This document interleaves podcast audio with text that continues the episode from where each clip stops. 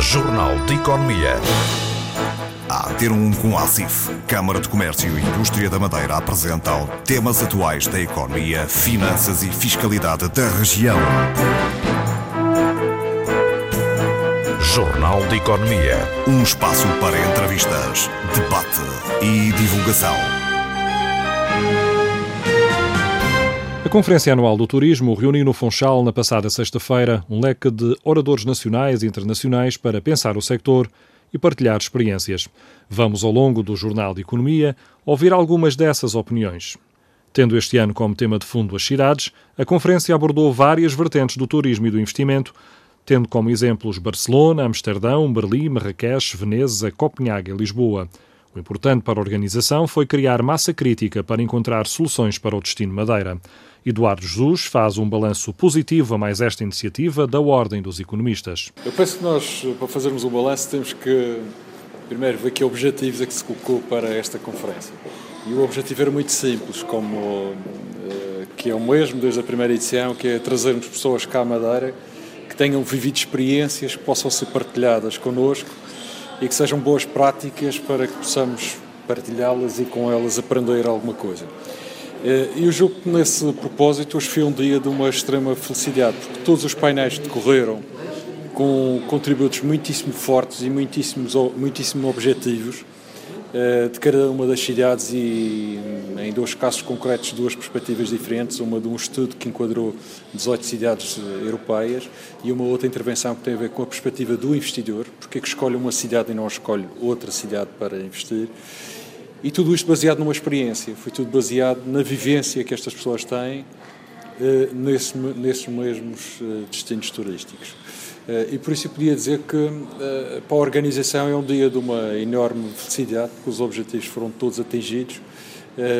eram simples, o que não significa que pudessem ser necessariamente atingíveis, atingíveis rapidamente, mas consegui-se que que as contribuições que as pessoas vieram cá trazer respondessem nessa medida. Doutor, há ideias que podem ser daqui para o, digamos que um complemento importante para o plano de ordenamento turístico?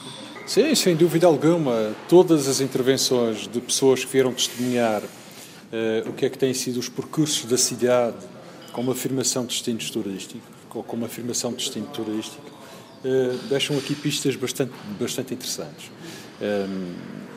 Foi levantada aqui uma questão que, que essa talvez seja mais preocupante para nós.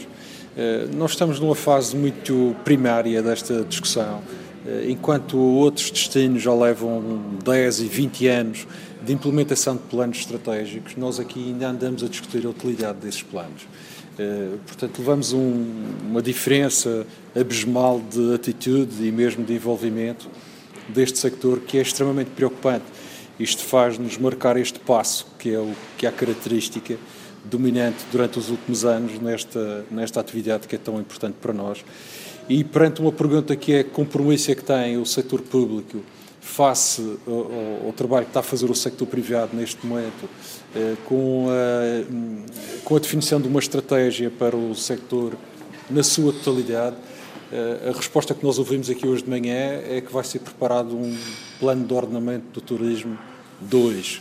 Ora, se o primeiro não sorteia qualquer resultado, e nós conhecemos as circunstâncias em que o turismo se encontra hoje em dia, aliás, é fruto também da sua implementação a existência neste momento de mais de 4.100 camas paralelas, que é um fenómeno, uma praga que não existia nesta terra, nem neste sector aqui na Madeira. Não se compreende como é que o setor público responde a um desafio Ehm, de concertação com o sector privado, dizendo que vai insistir no mesmo caminho que percorreu até hoje. E nas, nas várias uh, intervenções que nós tivemos ao, ao, longo do dia, foi patente uma tónica que é talvez aquela que devia de sair daqui para as pessoas que assistiram à conferência o dia inteiro, não, não às partes, nem no princípio, nem só no fim, uh, que é ter uma visão. Foi quase que um coro das cidades que cá tiveram a explicar como é que se organizaram, com uma visão. Gerar consensos. Gerar consensos significa aproximar posições, não significa distanciar as posições. É exatamente ao contrário. Quando o sector privado está a fazer um esforço centenas de milhares de euros para deixar um contributo ao setor no seu todo, para definir uma estratégia, e não tem um compromisso público da sua aceitação ou do seu envolvimento, é exatamente ao contrário do que estas cidades de sucesso que vieram aqui hoje nos vieram, nos vieram dizer. A estratégia propriamente dita, nós assistimos aqui a situações uh, de destinos que nos últimos 20 anos vão no seu segundo plano uh, estratégico. Uh, tiveram que o adequar em função da crise, em função de outras circunstâncias pontuais, como é o caso do continente africano devido ao conflito árabe, mas ajustaram e trabalharam sob aquele, sob aquele plano. Uh, inclusivamente ouvimos aqui o, o, o, representante do turismo de Marrakech dizer que o primeiro plano, uh, e atenção, o plano estratégico de Marrakech foi uma iniciativa do rei de Marrocos, não foi dado a confiar a ninguém, foi o próprio rei, a autoridade máxima do território, que assumia essa responsabilidade.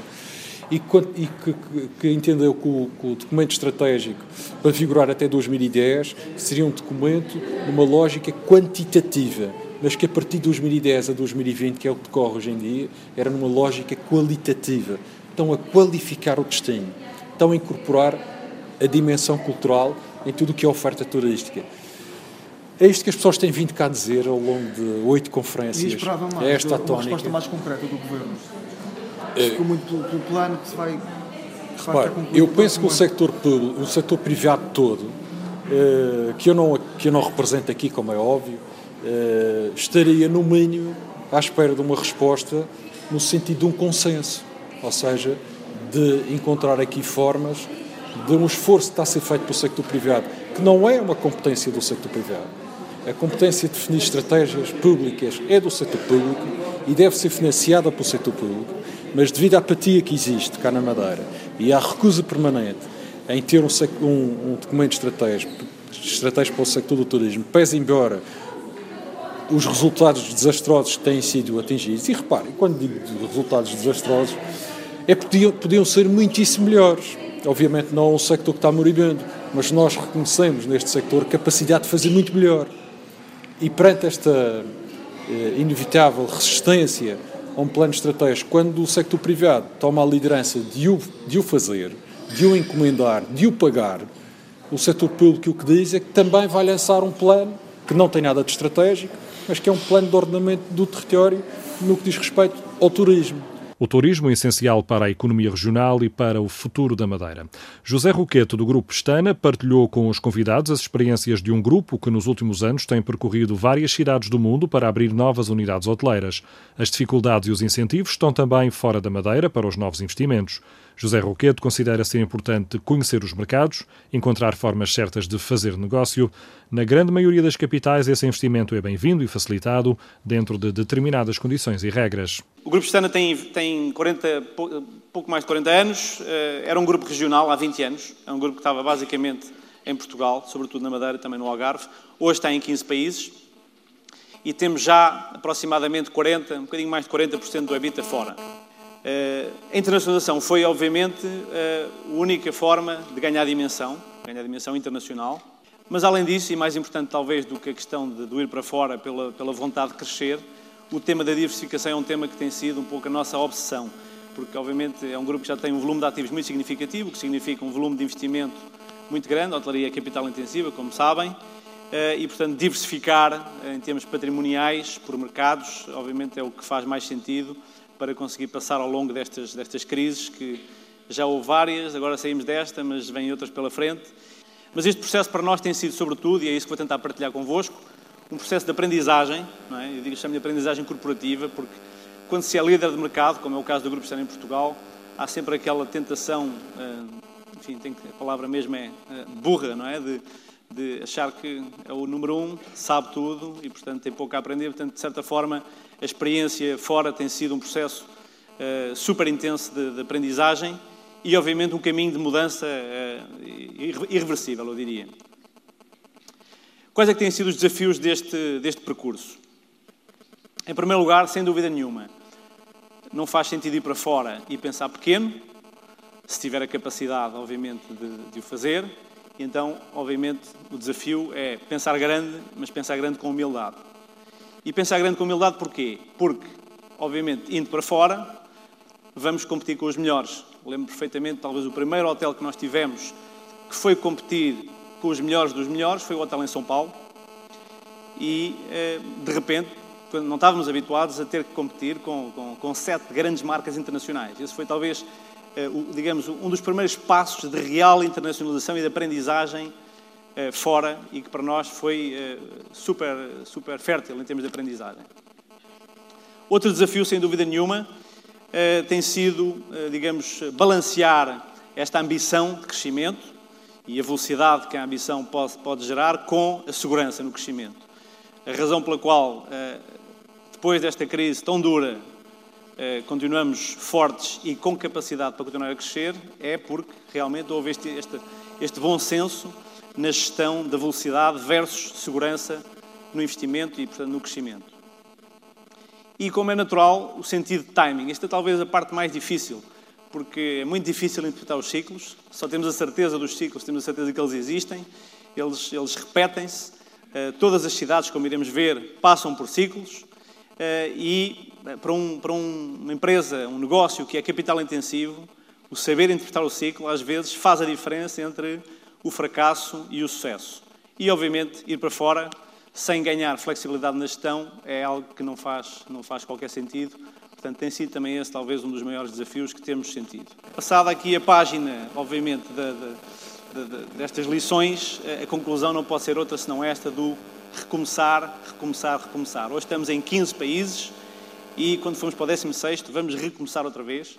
Enfim, já fizemos negócios em Barcelona, uh, também estamos a começar um projeto em Amsterdão, quem sabe Marrakech também virá em breve e cada vez começamos é quase como se fosse o primeiro hotel que vamos fazer, pelo menos gostamos de pensar dessa forma, que é a forma talvez mais disciplinada e mais sensata de o fazer. A experiência do Grupo Pestana no caminho da internacionalização, partilhada na Conferência Anual do Turismo. A consultora PwC fez um estudo em 18 cidades da Europa para aferir a competitividade e as oportunidades de negócio.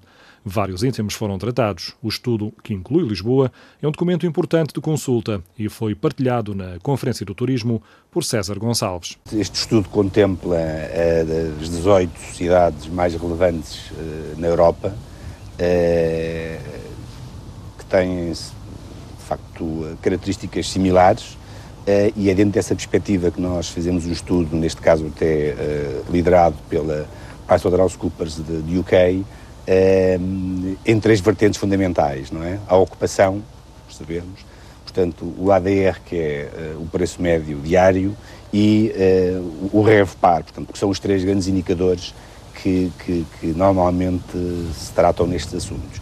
Não, e este estudo tem uma grande, no nosso ponto de vista, virtude, que é de projetar quais são as expectativas para os próximos anos, não é? Porque isso permite às, às pessoas, aos investidores, eh, de alguma forma definirem as suas estratégias e aquilo que, para, onde, para onde querem ir mais do que atuar apenas no passado e o ano 2013 foi, foi, muito bom para Portugal ao nível do crescimento turístico, é pensar numa perspectiva de futuro. O que é que esses indicadores apontam? Um crescimento para o futuro com um rendimento por quarto a subir? É, apontam é, claramente que o turismo neste momento é, está numa fase importante. É, é, é também de realçar o seguinte: o turismo é das atividades económicas que mais cresce a nível mundial Portanto, até 2030 há perspectivas de crescimento do turismo de cerca de 3% ao ano. Portanto, e é uma atividade que, de facto, cresce.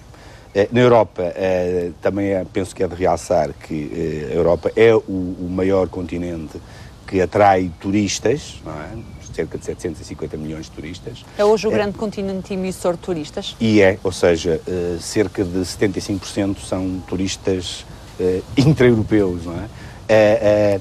E, e este estudo uh, evidencia uh, que, de facto, há uma confiança uh, para o futuro. 2013 foi um ano bastante bom. não esquecer que ainda não chegámos a níveis de 2008, mas foi um ano muito bom. e, e perspectiva-se que 2014 seja, e 2015 seja um ano ainda melhor, claramente. Quando, quando falamos de turismo, nós sabemos a crise que existe no mundo, estamos a falar também de no fundo, um perfil do turista que é hoje uh, mais económico nas suas viagens, que gasta menos dinheiro. Quais são as listas de prioridades? As férias fazem parte desse topo de listas? É, curiosamente, a nível europeu, o estudo que nós fizemos dizem que 32% da, da, das pessoas têm como prioridade as suas férias. um, eu, eu, eu, acho que a questão do turista não é gastar menos, menos dinheiro, é estar mais informado. Essa é que é a questão. É que o turista hoje está mais informado. Com as novas tecnologias, aquilo que nós chamamos o Big Data, não é? o turista está mais informado e, como tal, é um turista mais exigente. Uh, e há um aspecto que, do meu ponto de vista, também é fundamental, todos nós que estamos no setor percebermos, é que o turista encena a sua viagem onde está. E, portanto, espera que, quando chega ao local, aquilo se materialize. E isto é um aspecto muito relevante para, para, para, para as pessoas que estão no turismo uh, uh, terem este aspecto em consideração, na medida em que o turista é mais informado e cada vez encena mais a sua, a sua própria viagem. Isso quer dizer, por exemplo, eu, eu que as redes que sociais do... têm um papel mais, mais importante, a internet, na dinamização, na passagem da mensagem? Tem, claramente, tem claramente. Tem em, eh, em diversas vertentes, não é? Na vertente do turista em si, e depois na repercussão que isso tem em, dois grandes agentes, tanto uh, nas agências de viagens, que neste momento têm que ter esse, esse, aspecto em consideração, e também nos próprios hotéis, eh, que devem. Eh, há só aqui um aspecto que eu gostaria de realçar: é que eh, o, o, o, turista, no aspecto tecnológico, não é em si uma estratégia, ou seja, vamos ter uma estratégia para a questão tecnológica. Não, a questão tecnológica tem que estar na estratégia global ou do país ou dos empresários não é um aspecto dissociado da estratégia global. Agora, claramente que o turista é mais informado uh, e, ao ser mais informado, tem mais capacidade de escolha. O preço pode ser relevante, mas o preço é sempre uma relação entre a procura e a oferta. Expressão, por exemplo, é que tem hoje o turismo residencial. Nós sabemos, por exemplo, que a Madeira tem muitos turistas que vêm até cá, passam determinados meses do ano, vêm à procura do, do calor, do tempo, deste tempo que se vê. O que é que isto pode ter como importância no, no futuro? Está a crescer? É um aspecto que devemos olhar com, com outros olhos? Está, aliás, uns desafios, entre outros, mas que o nosso próprio estudo também uh, revela, não só a nível, uh, portanto, de Lisboa, uh, mas também a nível europeu, é, de facto, os hotéis low cost ou as estadas low cost. e porquê? Porque, ligando isto um bocadinho àquilo que estávamos a falar sobre a tecnologia, estas quisermos, uh, uh, empresários com menor dimensão têm acesso, através de, dos aspectos tecnológicos, a uma promoção e aos turistas quase na mesma capacidade que têm os grandes grupos. E, portanto, são com competidores, de facto, interessantes e que têm que se ter em consideração, porque estão a aumentar, também o nosso estudo revela isso, estão a aumentar também o número de, de, de, de camas nessa perspectiva, não é? Daquilo que nós chamamos o low cost, não é? O low cost, a área do low cost. Está a aumentar a oferta hoteleira eh, no país, principalmente em Lisboa, que tem mostrado taxas de crescimento impressionantes. Está. o nosso estudo também evidencia que, de facto, a, a, a oferta em Lisboa está a crescer. É, portanto, a ocupação eh, nas, para, para 2015, é, Lisboa vai ser a primeira cidade destas 18 com maior taxa de crescimento, 2,7%. É, é, mas isto é, tem uma parte importante que é, que é a taxa de ocupação. Ou seja, o preço médio ainda não é Uh, aquilo que está a aumentar. Aliás, o, preço médio diário uh, previsto para 2014 estagna ou baixa um bocadinho e prevê-se aumentar um pouco para 2015. Portanto, o aumento, de facto, da, da, em Lisboa será de uma forma relevante em relação à taxa de ocupação. César Gonçalves, da consultora PwC, entrevistado por Bruna Melim. A sustentabilidade e o ambiente são hoje essenciais para as cidades, em especial as que têm objetivos turísticos.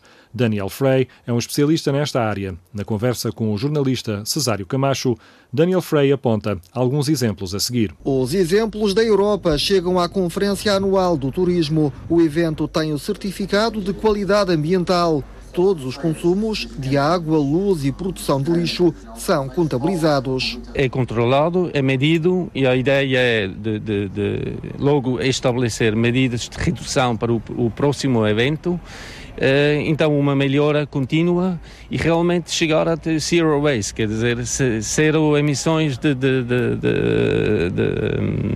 de carbono e poluição, etc. É isto a ideia. Para este especialista, a sustentabilidade passa por projetos únicos e comuns, ao contrário do que acontece atualmente. As, as, entidades que se têm que juntar. O que nós temos aqui, cada qual quer fazer a sua coisa, a sua sustentabilidade pelo seu próprio ego, pela sua imagem e tudo.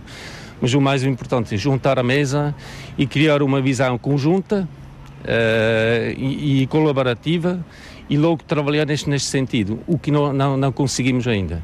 A região deve criar novos nichos de mercado, promovendo o que de melhor tem, a natureza. Criar um, um, um destino que tenha em mente de manter ou, ou, recriar o que nós tínhamos sempre que nos no, no, tornou a Madeira diferente.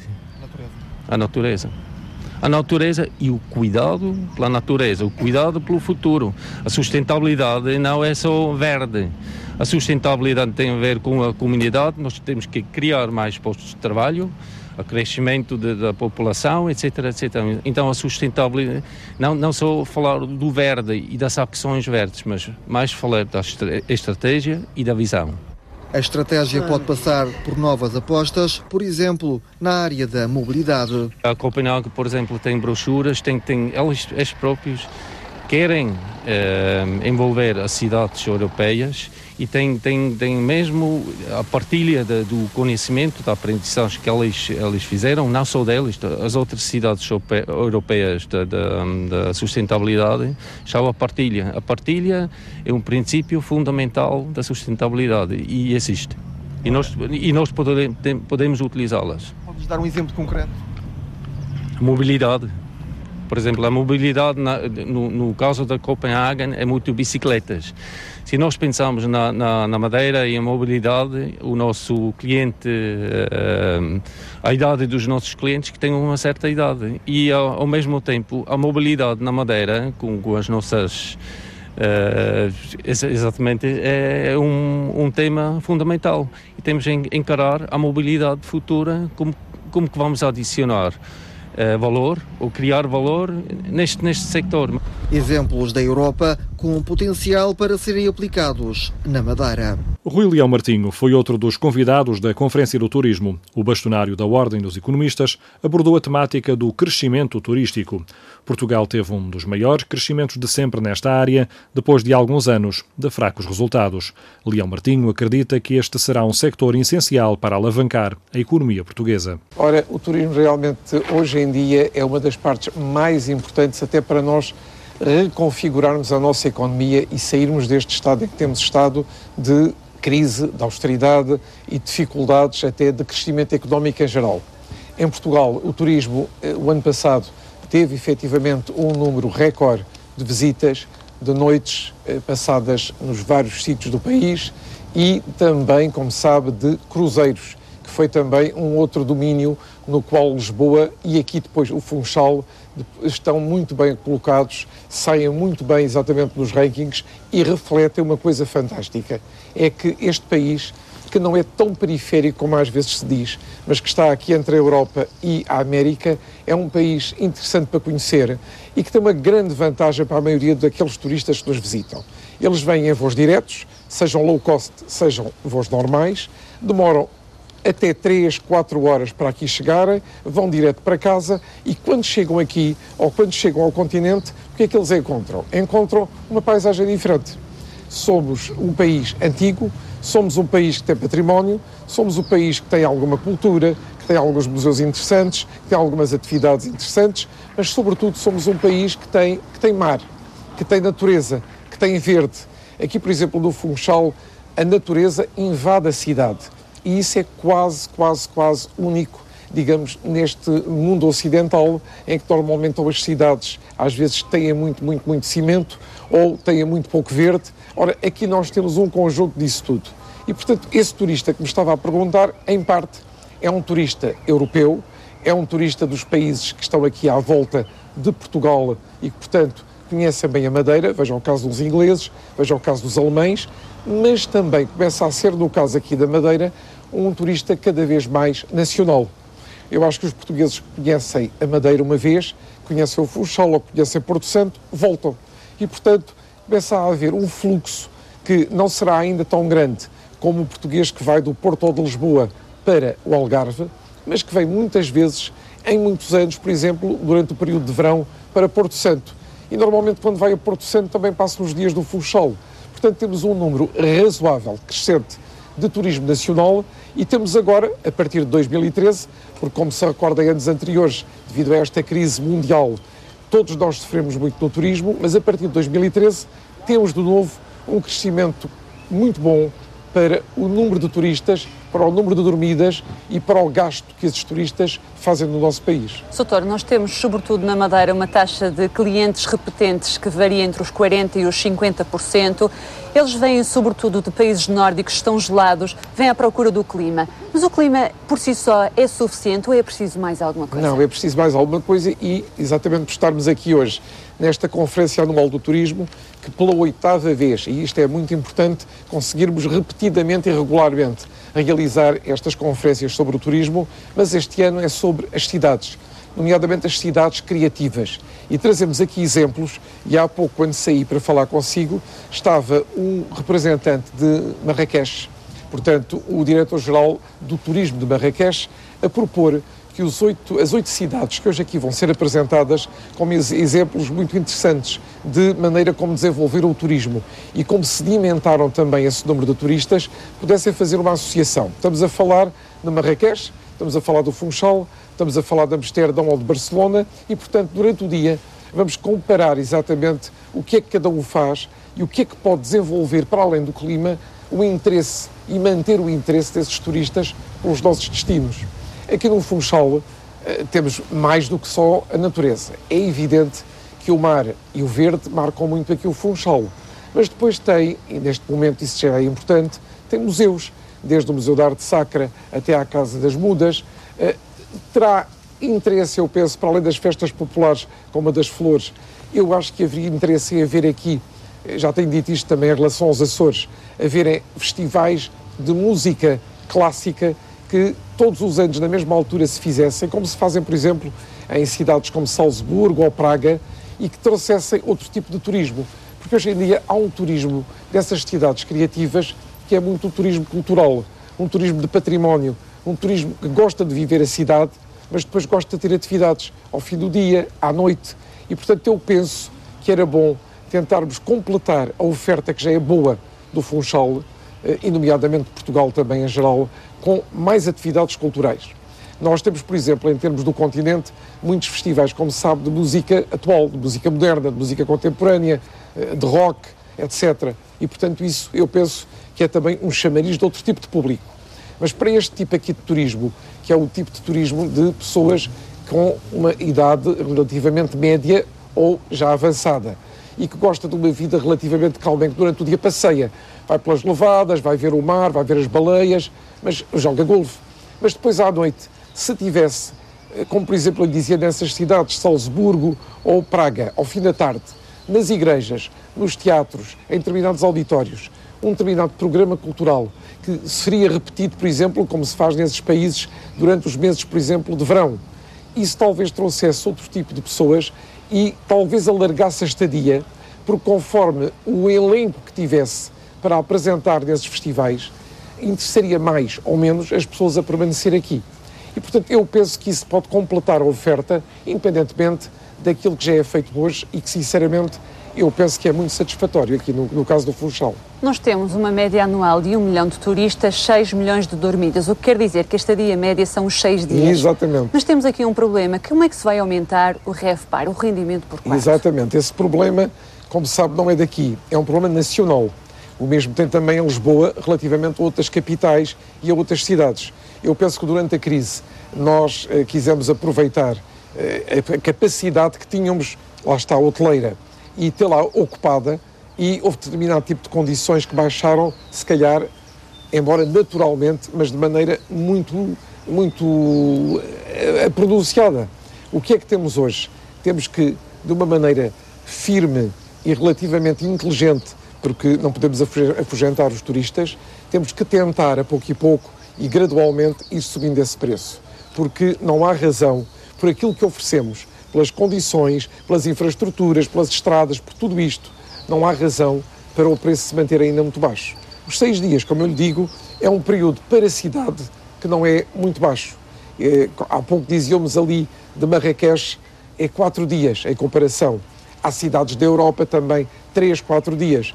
Portanto, seis dias, e se lhes tivermos uh, para oferecer outro tipo ainda de, como eu dizia há pouco, como sugestão, uma programação que os prendesse aqui para ouvir uns pianistas, ou para ouvir umas orquestras, ou para ouvir um, uns, uns quartetos de câmara, etc., talvez conseguíssemos ainda ter essa duração para mais uma ou duas noites.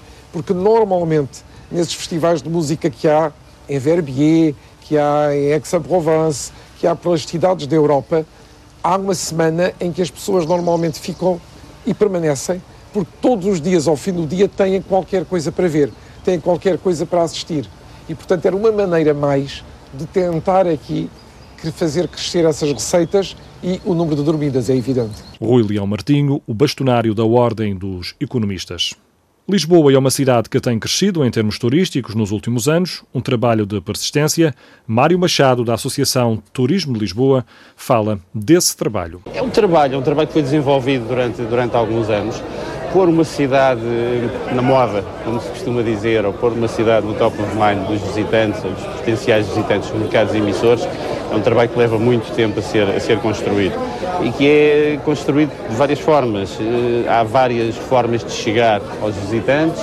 Eh, eu creio que uma delas que nós utilizamos muito, usamos significativamente e que creio tem quarta parte de responsabilidade importante no, no sucesso dos, dos, números que a cidade tem atingido, tem que ver com a forma como nós uh, veiculamos a cidade aos potenciais visitantes. Nós insistimos muito, por exemplo, nas press trips, investimos bastante em trazer jornalistas, jornalistas dos vários mercados emissores, jornalistas que acabam por transmitir depois uma visão que é a visão deles digamos, e que está muito mais perto dos seus conterrâneos do que aquilo que nós às vezes temos, tentamos vender. E essa é sempre um, uma questão importante quando se, tenta, quando se fala de promoção, é que aquilo que nós às vezes achamos que devemos vender não é necessariamente aquilo que somos percebidos nos sítios onde, onde queremos chegar.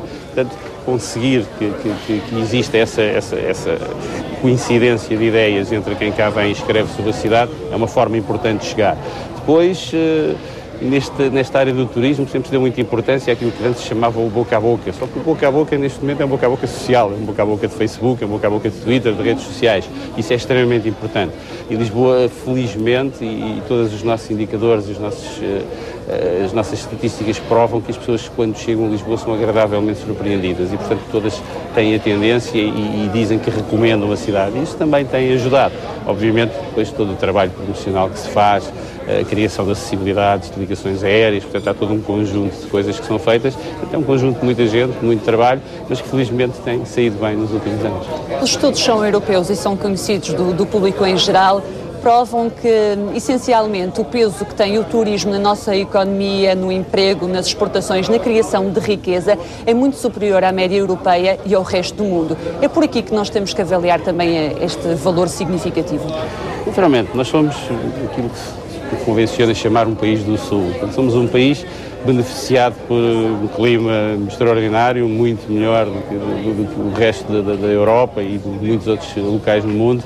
Eh, temos condições específicas, temos história, temos uma série de, de digamos, de fatores que nos colocam, digamos assim, como um destino preferencial, digamos, colocam-nos numa posição muito favorável em termos de, de, turismo. E creio que isso tem cimentado um bocadinho a nossa uh, dependência em termos de turismo. Só que sinceramente não considero que isso seja uma dependência no mau sentido. Acho que é uma boa dependência porque é uma área em crescimento, em crescimento mundialmente, portanto é uma área em que vale a pena investir. As pessoas têm neste momento de viajar, torna-se quase uma necessidade, as pessoas precisam de dar dados, precisam de ver novas coisas. Há várias motivações em termos de viagens, mas elas são sempre presentes. Portanto, eu creio que isso é uma zona, do ponto de vista económico, bastante interessante em termos de investimento. Não exige um investimento por aí além, aquilo que se investe em termos da promoção turística não são propriamente fortunas. Eh, portanto, mesmo e principalmente quando temos algumas dificuldades económicas, é seguramente uma área em que nós devemos investir. Portanto, essa maior dependência em relação a países eventualmente mais industrializados não me parece que seja de todo má, porque na realidade, se calhar em termos de turismo, uh, temos mais facilidade e se calhar mais coerência em termos daquilo que podemos trazer de receitas ao país. O ano 2013 acaba por trazer também um recorde ao nível do turismo de cruzeiros. É uma grande aposta da cidade de Lisboa.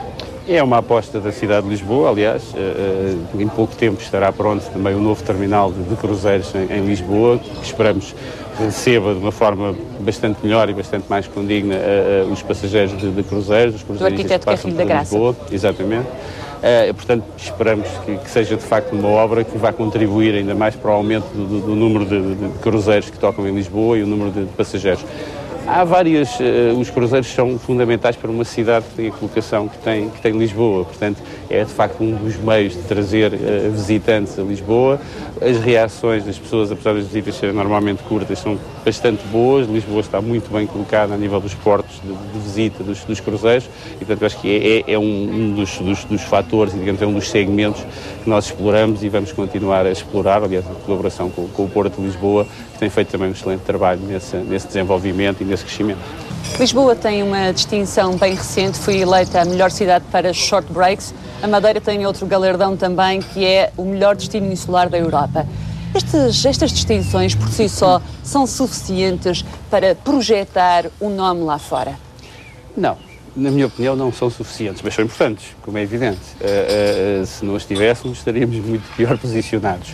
São sempre distinções que são publicitadas, são distinções que ficam enfim, na cabeça das pessoas e são importantes porque são um reconhecimento, em muitos casos, reconhecimento dos próprios pares, portanto, no fundo, por pessoas ligadas à indústria, ligadas a vários destinos, ligadas a várias cidades e que reconhecem, digamos, a nossa qualidade enquanto destinos um, ou enquanto destinos para determinados segmentos, portanto, são claramente importantes. Agora, não serão nunca suficientes. E neste, neste, neste mercado, neste marketplace internacional em que se vendem uh, cidades e destinos, em que se vendem serviços turísticos, uh, qualquer distração é fatal porque se nós deixarmos um bocadinho de espaço e adormecermos à sombra dos, dos prémios ou dos galardões que nos vão atribuindo, vamos seguramente sentir os efeitos logo no ano a seguir, porque alguém vai ocupar o nosso lugar. É um marketplace extremamente competitivo e onde é preciso estar sempre em bicos de pés. Turismo de saúde é uma grande aposta.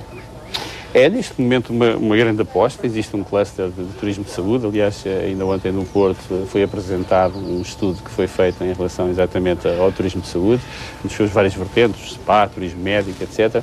Ver, eh, Portugal tem evoluído muito e tem evoluído também em termos dos cuidados de, de saúde. Existem neste momento, eh, enfim, eh, hospitais e clínicas de, de, grande qualidade. E, portanto, existe também uma apetência em vários destinos, não só do ponto de vista económico, dos preços, pela competitividade que podem ter os serviços médicos, mas também, digamos, pelo facto de sermos um destino europeu, termos, digamos, certificações em termos de qualidade, e, por outro lado, porque as pessoas podem juntar um bocadinho determinadas questões importantes e, e, principais, que são as questões da saúde ou que são as questões de, das intervenções, a questão económica também, que é importante, para as pessoas, mas para as companhias de seguros que pagam, no fundo, essas, essas deslocações e juntá-las também um bocadinho a, a fazê-lo num, num, local agradável, num país agradável, num país que tem condições turísticas como muitos outros não têm. Mas é também um mercado complicado e extremamente competitivo em que não vai ser fácil afirmar-nos, mas vamos, vamos vamos ter, ter a confiança de que, como nos afirmamos noutros segmentos, também teremos a capacidade de nos afirmar nesse. A experiência de Lisboa enquanto cidade turística, pela voz de Mário Machado. Adolfo Mesquita Nunes, o secretário de Estado do Turismo, foi convidado para a sessão de encerramento, aproveitou para traçar a política que o país tem neste momento em marcha para o sector, sem esquecer de partilhar números e considerações sobre o negócio em Portugal. Qualquer governante que tutela o setor do turismo, penso eu, tem como objetivo ter o setor do turismo a crescer as divergências começam sobre eh, o que é que deve ser feito para ter esse setor a crescer. Mas penso que as divergências começam ainda antes, eh, sobretudo na identificação de quais é são os critérios pelos quais nós devemos medir o crescimento do setor do turismo. E num setor tão inundado eh, de números sobre hóspedes e dormidas e taxas de ocupação, é usual ter nesses indicadores as medidas do crescimento. Eu não desvalorizo esses indicadores, eles, aliás, são bastante importantes, mas penso que não devem ser eles os primeiros indicadores a que devemos olhar. Porque eles não dão conta da relevância económica do turismo, mas apenas de parte dele. Não dão conta do futuro, eles estão muito presos ao setor presente e não dão conta do papel do Estado e dos privados e juntam tudo numa confusão. O que indicadores é que são esses pelos quais eu penso que devemos medir a nossa uh, atuação e uh, o nosso setor? Para mim não é outra coisa que não ter o turismo a contribuir mais para o PIB, mais para o emprego, mais para as exportações e mais para o investimento. Em 2013, o setor foi responsável por mais de 9.200 milhões de euros de receitas para o país. É o maior setor exportador a milhas e milhas e milhas de distância do segundo. Representa quase 10% do PIB, 8% do emprego e mais de 20% do emprego que foi criado ano passado foi no turismo. Segundo um estudo recente do WTTC, o peso do setor do turismo em Portugal é o dobro da média europeia, é o dobro da média mundial e é o triplo no que ao investimento diz respeito. E friso bem esta questão do investimento porque há quem ache que o turismo é criar e manter hotéis, e pouco mais do que isso, esquecendo a sua transversalidade e os seus efeitos. Basta pensar que o turismo nos traz 14 milhões de novos consumidores de produtos e serviços por ano, dando a ganhar ao país e às outras áreas da economia mais do que qualquer outra área. O impacto direto do turismo na economia é o dobro das áreas como as comunicações ou a banca. E há quem continue a achar que o turismo é coisa de menos, típica de países de terceiro mundo ou de atitudes de serviço é não perceber nada do que hoje envolve o turismo, da sua interação com a economia. Novas tecnologias, novos modelos de gestão, de negócio, novas ferramentas de internacionalização, novos modelos de sustentabilidade. Quero, por isso, saudar muito vivamente a Ordem dos Economistas da Madeira, por ano após, por ano, após ano, vir destacando o turismo, concedendo uma relevância pública e económica que muitos ainda lhe negam. É um serviço muito importante que prestam ao setor e que me cumpre, mais uma vez, agradecer. Mas são estes os indicadores que demonstram a importância do turismo. E é por isso que eu penso que devem ser de rejeitar todas as propostas de políticas públicas que redundam na prática no enriquecimento de uns quantos, sacrificando em riqueza o emprego e o investimento que o país como um todo beneficia e precisa. São estes os indicadores que nos dão conta do futuro, porque são eles que nos obrigam a definir políticas que olhem também para os que querem entrar, para os que querem arriscar, para os que querem investir, para os que querem mudar, garantindo assim a competitividade. Competitividade essa que torna aqueles que já cá estão mais atentos, mais dinâmicos, mais criativos e, por isso, melhores. E é por isso que também rejeito as propostas de políticas públicas que redundam na prática na criação de barreiras à entrada, na proteção de quem está, na perpetuação artificial de investimentos. E são esses os indicadores que colocam as políticas públicas no seu devido lugar. São elas que nos obrigam a olhar para a economia e para a criação de condições para o crescimento. E é por isso também que penso que são de rejeitar todas as propostas de políticas públicas que redundam na prática na intervenção do Estado em matérias que são das empresas ou que deviam estar sujeitas às regras normais da atividade comercial. Isto não quer dizer que o Estado não tenha um papel a desempenhar neste ecossistema turístico, porque tem. Quero é dizer que esse papel se encontra a montante do papel dos privados e não a jusante. São os privados que melhor conhecem o negócio e devem ser eles cada vez mais a poder decidir e participar da decisão. Não acredito nem em centralismo, nem em estatismo. O Governo está preocupado com as necessidades de recapitalização das empresas, um problema que também afeta o setor do turismo de uma forma muito especial, sobretudo as empresas com projetos muito virados para o turismo interno ou com uma componente imobiliária muito importante. O valor do endividamento das empresas portuguesas representa 154% do PIB e é essencial reequilibrar a sua estrutura de capitais para que se possam ajustar e voltar a crescer e a criar emprego. E para isso acontecer, estamos a atuar em três eixos. O primeiro passa por assegurar que as empresas são revitalizadas mais cedo para não se destruir o capital acumulado ainda existente.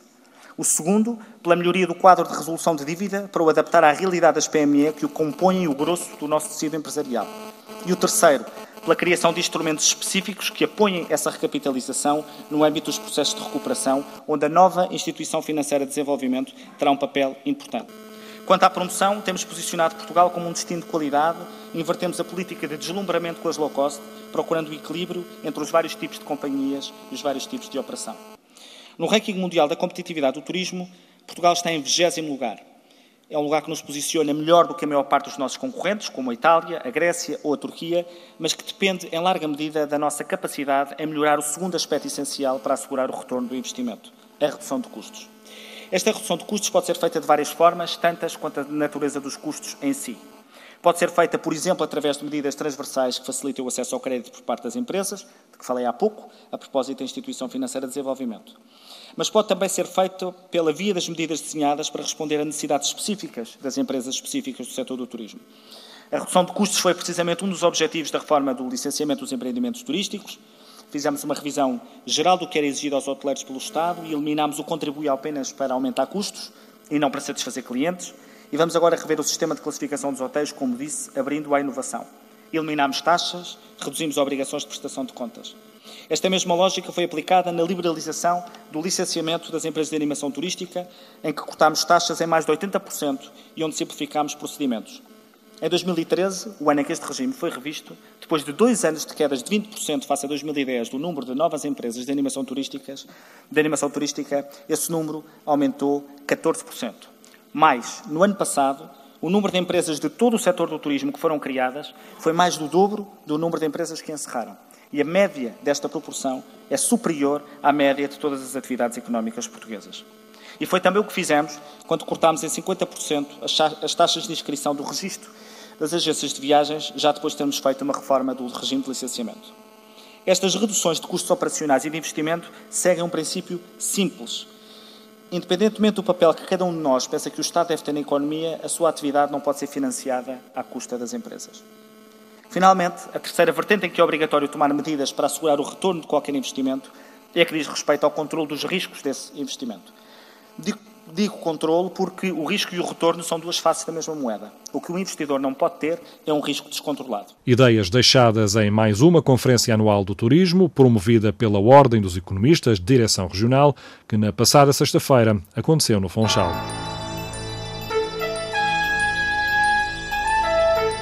Jornal de Economia. Ter um com a ACIF, Câmara de Comércio e Indústria da Madeira apresentam temas atuais da economia, finanças e fiscalidade da região. Jornal de Economia. Um espaço para entrevistas, debate e divulgação.